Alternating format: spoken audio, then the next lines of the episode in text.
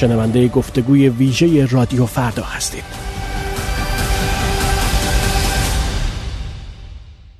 سامان قربانی دقایقی که در مقابل یک میوه فروشی به تماشای اعتراضات مردمی در مقابل کلانتری رزوان شهر نشسته بود هرگز گمان نمی‌کرد مرد جوانی که گلوله خورده و روی زمین افتاده برادرش ساسان است. سی شهریور ساسان قربانی سی و یک ساله در حالی که به یکی از معترضانی که بر اثر اصابت گلوله ساچمه زخمی شده بود کمک می‌کرد هدف گلوله واقعی قرار گرفت و ساعتی بعد جان باخت. برادرش می‌گوید که به جای انتقال به بیمارستان او و برادر زخمیش را به داخل کلانتری برده و مورد ضرب و شتم قرار دادند. در گواهی فوت ساسان قربانی علت مرگ برخورد اجسام سخت یا تیز عنوان شده است. با سامان قربانی برادر ساسان قربانی در رزوان شهر گیلان من فرشته قاضی گفتگو کردم که از آنچه که روز سی شهریور در رزوان شهر گذشت و کشته شدن برادرش می‌گوید. اون روز ساعت 5 6 بود. خواستیم بریم سر کار. همون روز روز بازار هفتگی رزوان شهرم بود.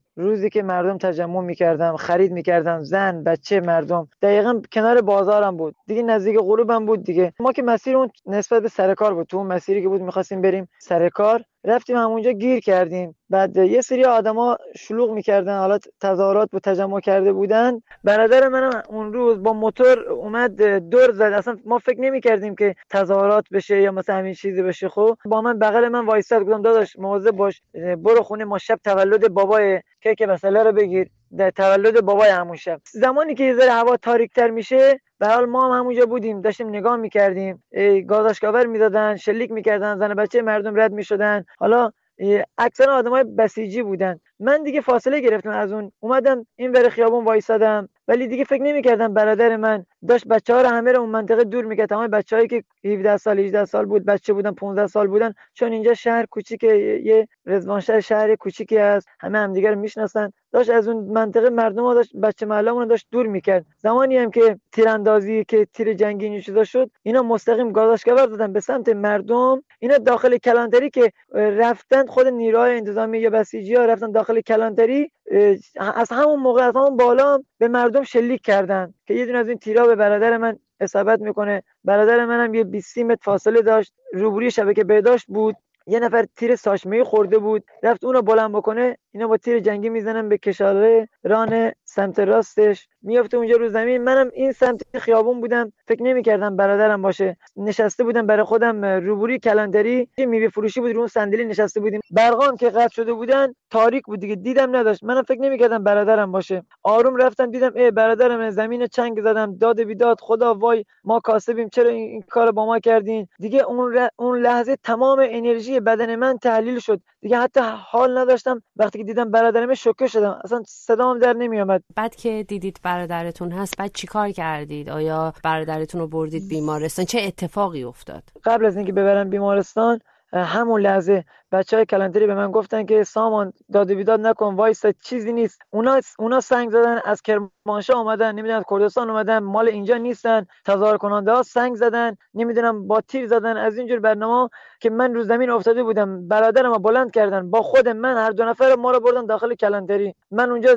زمین زمان چنگ می‌زنم گفتم وای خدا خونتون خراب کنه برادرم رو کشتین. چرا این کارو با ما کردین؟ ما کاسبیم. ما اینجا ما به کسی کاری نداریم. یه نفر یه بسیجی اومد گرفت من زد. چنان من زد که با باتون از این چیزا آشوبگر اختشاشگر به من گفت خدا شاهده. حتی یه دونه سنگ ما پرت نکردیم. خدا شاهده. به قرآن قسم تمام سنگ آسفالتایی که مردم ریخته بودن همه رو من داشتم تمیز می‌کردم که ماشینایی که مسافر بودن تو این مسیر بودن که رد بشن. اینا حتی اصلا به منم رحم نکردن که ما تمام کارهای جوشکاریشون برای این کلانتری انجام می‌دادم. به منم منم گرفتن زدن. بچه کلانتری منو نزدن ولی بچه سپاهی بود که بچه محل همسایه ما هم بود منو گرفت زد که رئیس کلانتری و و رئیس آگهی اومدن من از دست اون نجات دادن. بهش گفتن که داری چیکار می‌کنی؟ اینا یعنی در شرایطی اتفاق داره میفته که برادر شما گلوله خورده و زخمی هست و همونجوری افتاده؟ بله. داخل کلانتری رو زمین افتاده داره ازش خون میره. منم گرفتن اونور گرفتن منو زدن. تو همین حال بودیم یه دونه ماشین ال مال نیروهای انتظامی بود نمی‌دونم مال کی بود اون داخل بود شیشه جلوش هم شکسته بود. من با همون بردن داخل با بیمارستان رسوندم به بیمارستان که تو بیمارستان ایشون سه چهار سالم زنده بود. خون بهش نزدن که زنده بمونه. یعنی واقعا بدون خون برادر من مرد واقعا بدون خون مرد. اصلا بهش خون نزدن. یعنی در واقع منظورتون این هستش که رسیدگی به موقع هم توی بیمارستان به برادرتون نشده. درسته؟ نشد. حتی بله گروه خونیش به من گفت گفت او منفی هم گفت و لباسم گوشی منو بردار. به حال با من صحبت کرد. اینقدر که ازش خون رفته بود تو یک ساعت تو بیمارستان معطل شدیم. حالا اون لحظه ای که تو بیمارستان بودیم از فرمانداری یک دو نفر اومدن با کادر بیمارستان صحبت کردن من نمی‌دونم حالا چی بود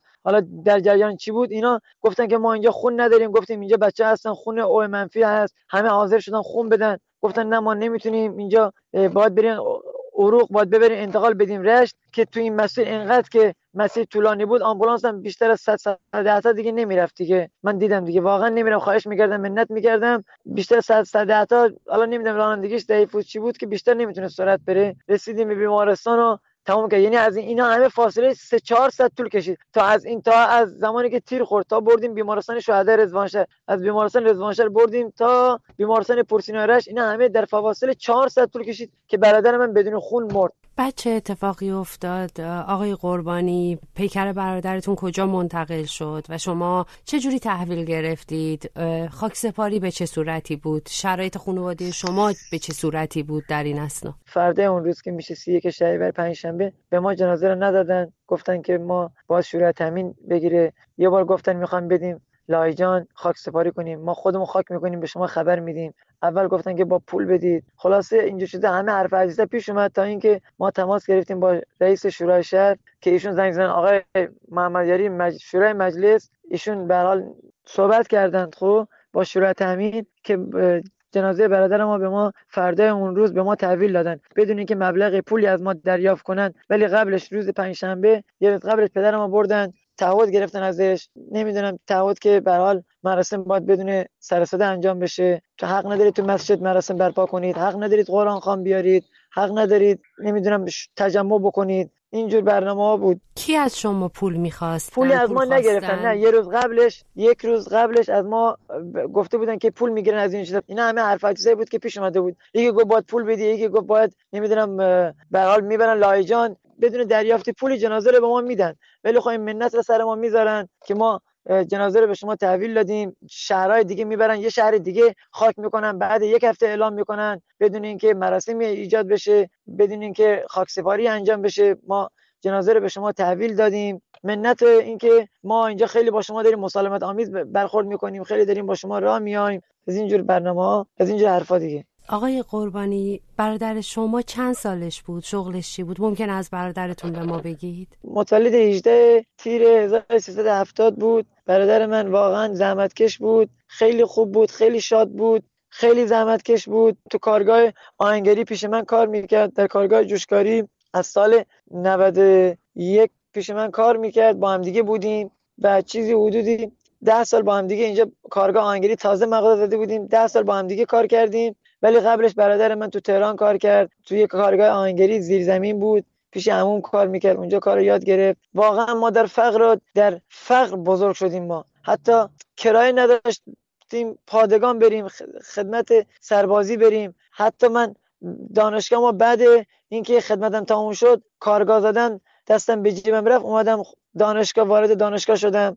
توی گواهی فوت برادر شما مشخصا چی نوشته شده برای علت مرگ؟ نوشته شده اصابت شه پرتابی شتابدار. و آیا به شما توضیحی دادن که به چه دلیلی با گلوله برادرتون رو کشتن؟ توضیح اونا چی بوده به شما؟ توضیح مسئولین. هیچ نهادی ما هیچ نهادی به ما پاسخگو نبود. من خودم دو... یکی دوبار رفتم کلانتری هیچ کدوم به ما پاسخگو نبودن. گفتن که خشکتر با هم دیگه سوختن. در حال برادر شما بیگناه کشته شده. ما هم می‌دونیم. دیگه کاری از دست ما بر نمیاد. اون لحظه اصلا نباید میومد اینجا. اینا مال اینجا نبودن. یه شهر دیگه بودن. تجمع کردن. تجمع کردن. شلوغ کردن. از این شهرم رفتن. اینجا مردم شهر ما آسیب دیدن. سه نفر اون روز تو این شهر شهید شدن. سه نفر کشته شدن.